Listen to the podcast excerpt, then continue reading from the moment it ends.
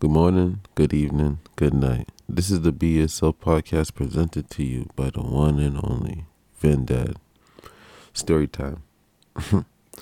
so I remember being, hmm, let me see. I remember being about grade two, I think. I was by Nymark Plaza, which is on Leslie, in between Leslie and Sheppard and Leslie and Finch. That plaza had a KFC, this is for listen. If you're a old school Villaway guy, you know what time it is. I had a KFC, I had a Bloomsbury, it had a convenience store called Kitchen Food Fair. It had a Little Shoppers. It had a Dominion, and I believe it had a Esso. You know, it had a little bakery. It had a Pizza Pizza. If you guys know, you guys know. So I'm by the Esso pumping my tire.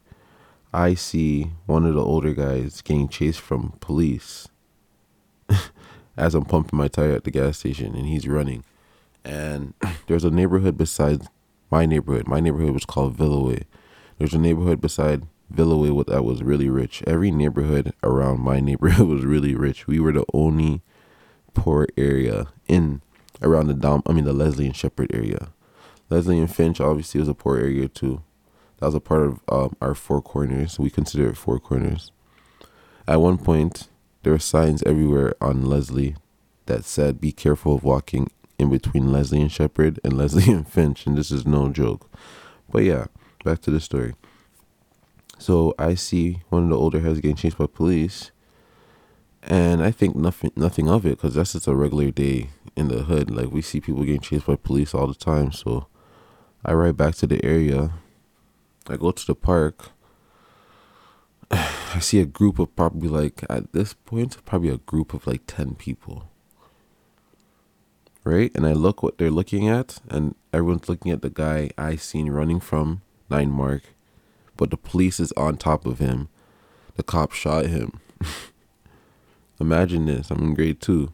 So now the crowd is getting bigger and bigger because now everyone's coming outside, coming to the park. Everything is getting crazy. So, um, we're there cop is fucking pissed off.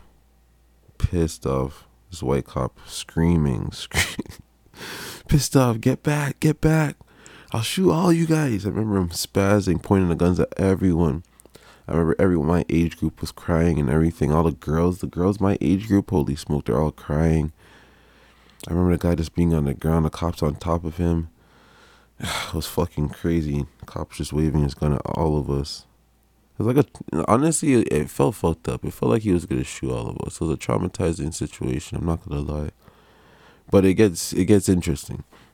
So the cop picks up the older guy and brings him to the police car, and the next older guy comes down the street from my neighborhood on a bike, and as he left, the next older the cop I don't know what happened exactly, but he left the older guy by the back of his car. And the next older guy came down on his bike with bolt cutters, snipped the fucking, um, snipped the fucking, um, what's it, the cuffs. And, and they both started running. It was the funniest shit ever. It's not funny, but it felt like a riot was gonna happen in our neighborhood. It was nuts. I remember this shit. It was crazy. And yeah, man, I remember that shit. That shit was crazy though, man. Like I don't feel like any kids should go through that fucking shit. Seeing someone on the ground from a bullet wound, a cop on top waving his gun.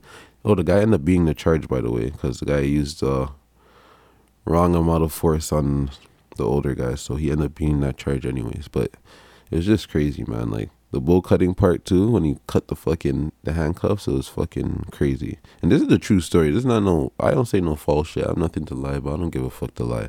There's no point of lying. But this is some real shit right here. telling you, man.